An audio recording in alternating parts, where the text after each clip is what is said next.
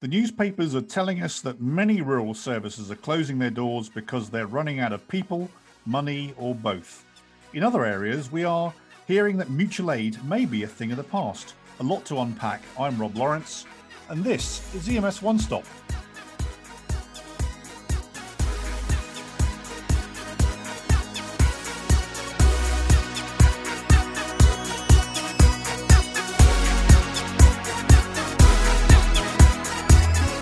And welcome. So, to help me talk about this subject, uh, I have recruited my guest, who is Justin Grohs. Justin is the general manager of Great Falls Emergency Service, and, and it's a post he's held since 2008.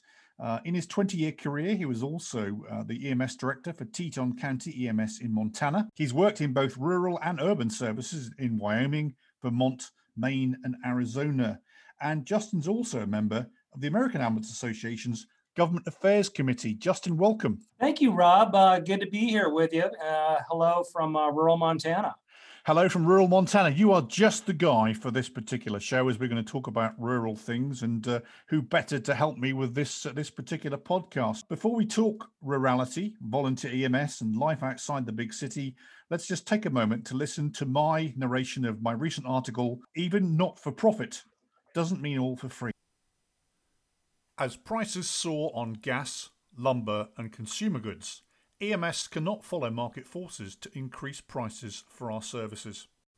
With vaccinations for those that want them underway and the infection R number, the projected number of people that one infected person will pass on a virus to dropping to a manageable level, the storm that's been the public health pandemic seems a little calmer. There is, however, a staffing and financial tidal wave that's been accelerated by the COVID 19 quake heading to our shores. The EMS news, full of optimistic reports of bailout funding and new programs, is countered by closures and reductions in departments, agencies, and services. Last week, the New York Times reported that at least 10 ambulance companies in Wyoming are in imminent danger of closing, and this scenario is beginning to play out across the country. The article accurately sums up the situation the ambulance crews that service much of rural America have run out of money and volunteers, a crisis exacerbated by the demands of the pandemic and a neglected patchwork 911 system. The problem transcends geography. In rural upstate New York, crews are struggling to pay bills. In Wisconsin, older volunteers are retiring and no one is taking their place. Meanwhile, on the East Coast, the Richmond Ambulance Authority is facing a $1 million cut to its subsidy that was put in place to fund the high levels of uncompensated care caused by the lower socio-economic level of RAA's payer mix. For RAA, an internationally respected EMS system that has mastered the delivery of high performance, high value mobile healthcare with an extreme focus on financial and operational efficiency, this has come as a blow as margins in their 501c3 organisation are and were already tight. This one hits close to home because, as the former COO of RAA, I often noted that the harsh economic fact was that not for profit doesn't mean all for free. Everything costs something, whether it's in the human or financial capital. Rural America has taken much pride in caring for itself over the decades, with volunteer rescue squads and fire departments providing local and personal care to the community, shaking the boot outside the local supermarket, and conducting fundraisers to keep the wheels on. This gift of time and effort created a free good that localities enjoyed and county budgets most probably did not need to account or accrue for.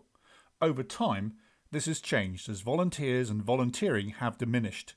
That gap had to be filled with combination services of paid and volunteer staffs, increasing the cost of doing business, and in many cases, this is an unfunded mandate, but somebody has to pay.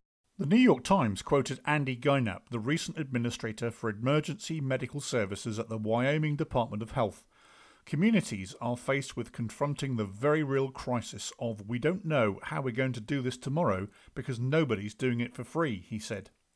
Everything costs something.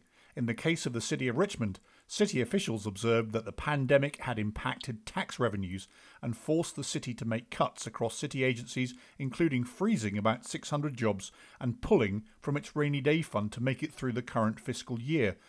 The problem is, cutting EMS funding could turn that rainy day into a disastrous tempest. Money doesn't grow on trees. Well, perhaps. Since the beginning of the public health emergency, lumber prices per thousand board feet have soared more than 348%.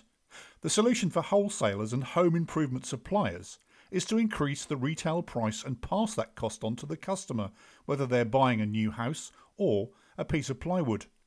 What does that have to do with us? Well, the answer lies in the fact that we as an ambulance industry cannot follow market forces to increase prices for our services when there are fluctuations in the market. We're locked into contract and government rates, and the option to bump the price and have it paid, as we all know, is near to zero.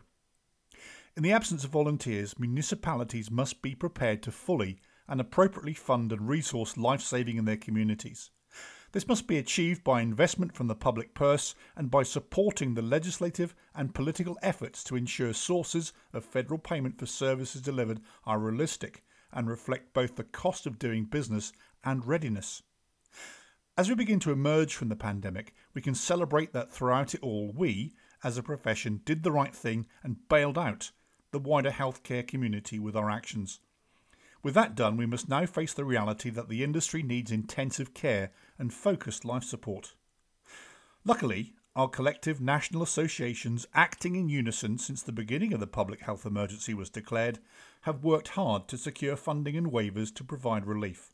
The recently announced confirmation that payment for treatment in place, TIP, is effectively backdated to March the 1st, 2020, and that's some good news and represents a concerted collective effort in association lobbying.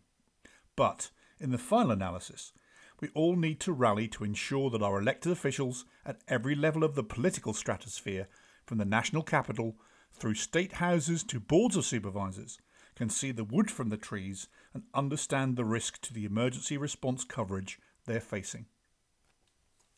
So, thank you for listening to that, Justin. And uh, really, to set up my first uh, proper question, uh, tell me about your role on the national scene with the American Ambulance Association.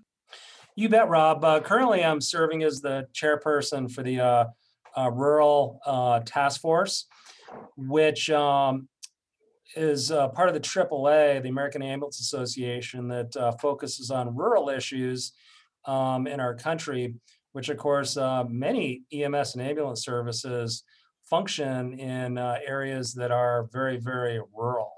And EMS in this country, uh, of course, has a challenging uh, situation in general as far as our overall reimbursement and ability to stay robust and uh, vital.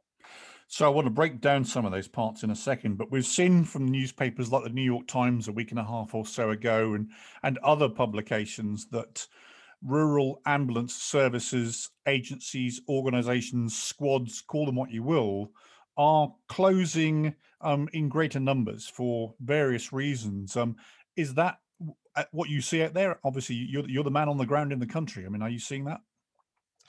Yeah, that's certainly occurring here in Montana, Rob, and has been for quite a number of years.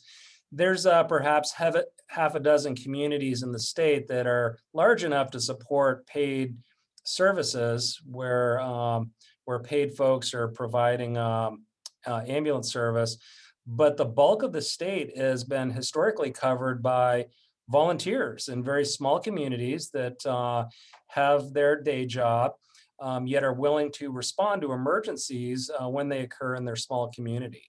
Um, and that sector of the EMS workforce here is uh, seeing very tough times. A lot of communities are down to one or two, three or four volunteers that are able to respond into their community. And in some cases, um, the communities have no response available at all at this time. So, what options does the community and the locality have in that case? Well, it gets pretty tricky. A lot of times they uh, have no choice but to call the next ambulance service. But of course, that can um, elongate the response time potentially by quite a bit. And here in Montana, we're used to uh, traveling some pretty far distances. Uh, but there's communities in Montana where the closest ambulance may easily be half an hour, 45 minutes away from where the, uh, or further from uh, where the incident occurred does the local board of supervisors, the local governing body, the, the politicians in charge, do they realize they have to do something to try and fix this? Or is it one of those sort of head in the sand issues? You know, Rob, little by little, the various stakeholders here in Montana are realizing that we really need to get together to figure out some uh, structure to properly support our rural communities. There's a lot of players involved, ranging from local governments to counties to state government, private sector, various nonprofits. Um, but it's going to take all of us putting our heads together to come up with some good solutions. The other issue, of course, is the reimbursement, the funding, and the finance. You, particularly with your role within the AAA, are pushing to ensure that those that are in rural areas and are in super rural areas actually are getting reimbursed for the fact is that you have you don't have many calls but you have a massive geography so i guess the first question is how does that rural payment and its future affect how business can be delivered yeah, well, that's very true, Rob. Um, it is more expensive to operate in a rural environment, primarily because the call volume is so much lower. And as you mentioned, uh, we're operating off of pretty large geographic areas. Um, that is one reason why it's so crucial for Congress to extend the Medicare add ons, which will produce a 3% increase versus a, for rural areas versus the 2% increase for urban areas um, to at least allow all of us to function where we're getting reimbursement as close to at least cost as possible. And of course, that's been a challenge for, for every EMS organization at the moment that the cost of doing business isn't covered by the cost of the money that's coming in for it. And so, therefore, it's going to be really painful in a rural area if the the the add-ons and of course the people listening they hear us often talk about add-ons but the the truth is if we can't cover the cost out in, in the rural area then we can't even do it right? That's correct. Yeah several years ago the oig rob uh, determined that medicare reimbursement for ambulance services was well below cost and that's where those add-ons came into play uh, the 2% for urban 3% for rural and uh, the extension of those is especially crucial for rural areas that, uh, again, have a much higher cost and um, are already beleaguered and uh, vying for survival. So that uh, uh, baseline reimbursement is uh, essential for rural areas. Right. And I spent the first 10 years of my American life in Virginia. And Virginia has, like I would imagine, like Montana, has a large amount of volunteer rescue squads. And so what's what's happened in Virginia, and I'm sure this is happening elsewhere, is that uh, local authorities have had to create almost composite systems because the volunteers aren't coming in. Um, we need to actually put somebody in to cover either the day or the night, depending on when the volunteers aren't coming. Um, this was never funded.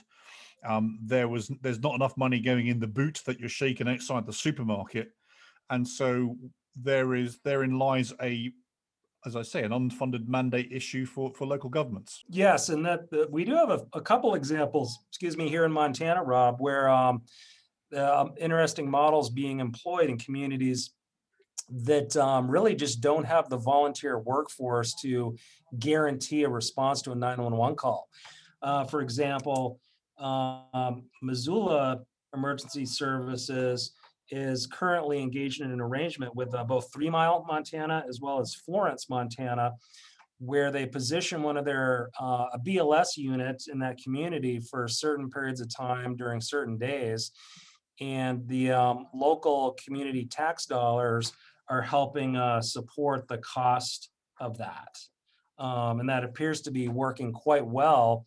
Where a private sector service is supporting one of these rural areas that uh, you know, at this point had no other coverage. And that's a good thing because one of the things that we talked about before we started recording was there are some other stories around the fact that mutual aid isn't occurring because they can't agree who's going to pay for it. And that surely is something that should ring a massive alarm bell if we're not going to, you know, help our brother or sister services across the county line. Yeah, that's uh, that's certainly true. You know, here in Montana, Rob, uh, will always go wherever needed. Um, and that's part of one of the problems is, is that some of our larger services are getting called further and further afield to support communities that um, that can't field a response.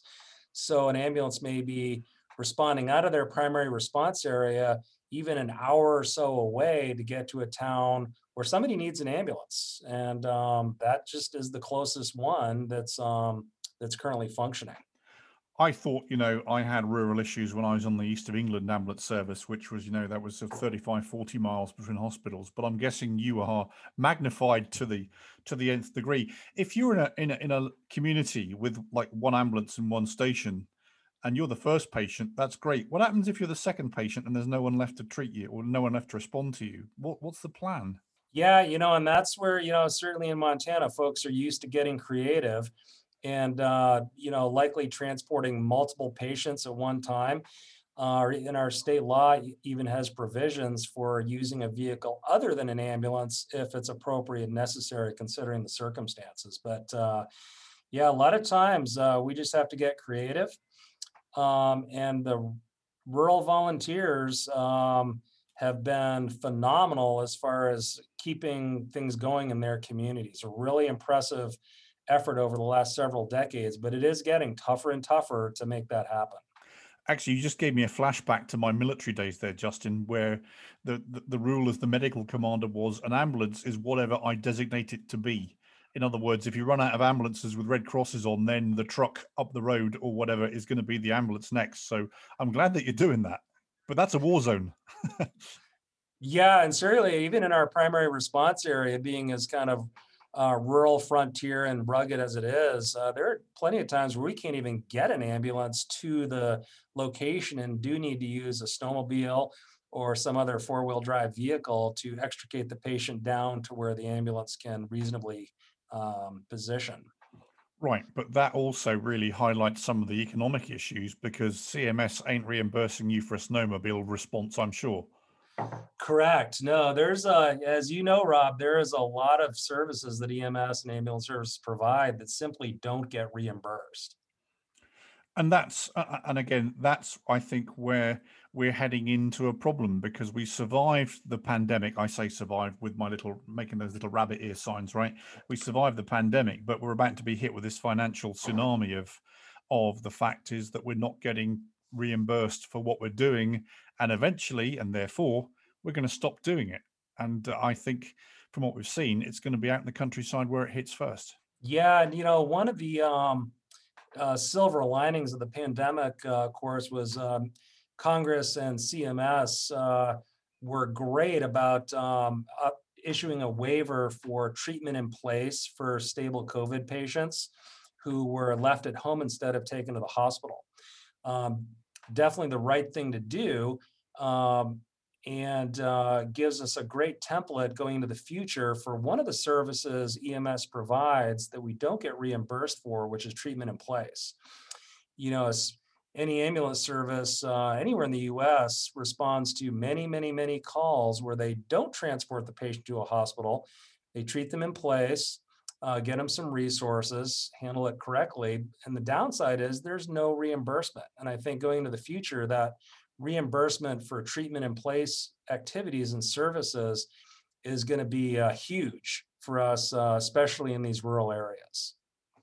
So, if you're listening out there and you want to help us to ensure that our politicians, our elected officials, get the message, what can you do? You know, right now, the big ticket item, Rob, is the um, Medicare bill that extends the add ons and um, adjust the uh, the zip code issue for rural versus urban, which I'd be glad to talk about uh, here in a bit if you'd like.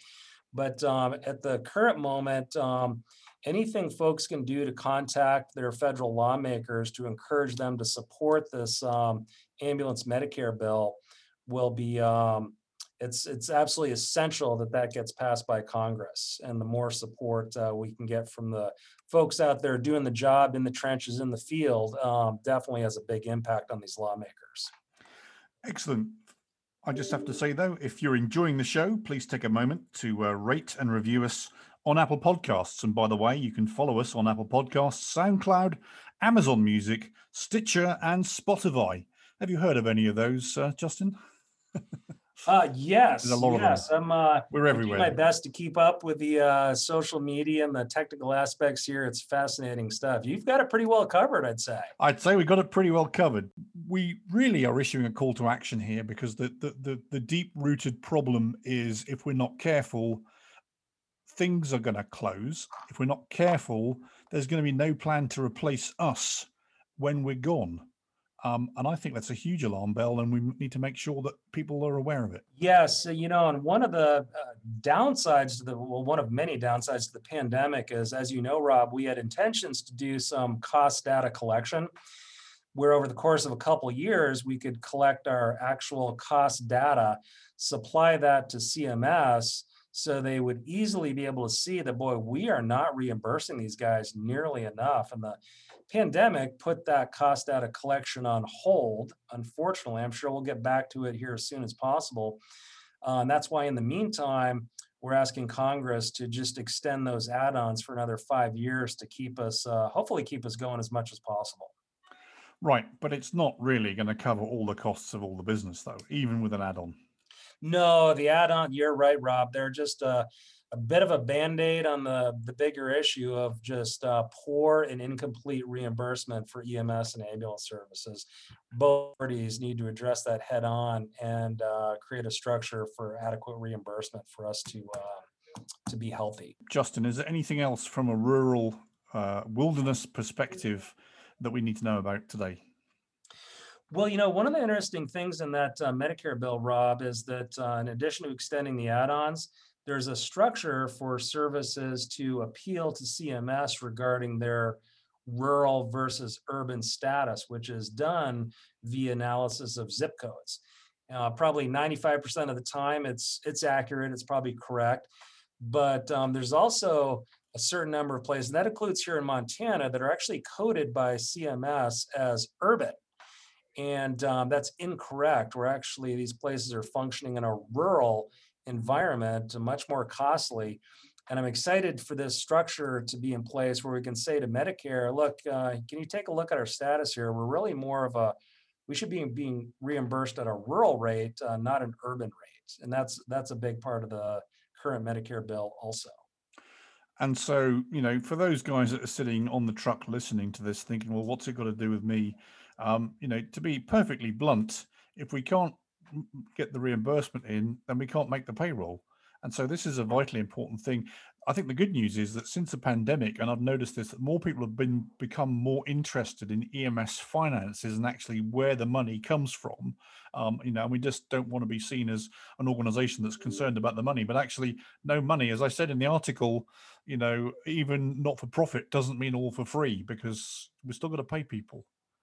Yeah, you know, and we'd, um, you know, honestly, um, these EMTs and paramedics out in the field uh, deserve to get fairly, very highly paid, in my opinion. Right. We're not there yet, but the solution is the reimbursement for our services. And I think a lot of it comes back to that. When you look at recruitment uh, abilities and our ability to retain uh, good folks, um, we need to have good salaries, and to have good salaries, we need proper reimbursement for our services from Medicare, Medicaid, and other payers. Well, I think you've summed it up perfectly there, and that's the reason why we continue to fight this good fight. Um, Justin, thank you very much for joining me on this uh, podcast, and thanks for listening to the read. And uh, how can we get in touch with you if we need to? Well, Rob, my email address is jgrohs at gfes.net, which is J G R O H as in hotel, S as in Sierra, at Golf Frank Echo Sierra.net. And that's probably the best way to uh, reach me. I really appreciate uh, having the chance to chat with you about this today, Rob. And I absolutely love the use of the phonetic alphabet. Well done, sir. I appreciate that. That's great. no, but uh, but do get in touch with Justin. Justin is doing a really important job, uh, not only, of course, out there in Montana, but also with the American Ambulance Association and with the lobbying and the uh, the, the the the effort to make sure that we are noticed. So uh, thank you, sir, for doing that. And uh, you can follow me on Twitter at UKRobL1 or find me over on LinkedIn. If you have a comment, please leave it in the comment section uh, of the main article at ems1.com. So that's all for today. My guest has been Justin Grohs, and I've been Rob Lawrence. And until next time, Bye for now.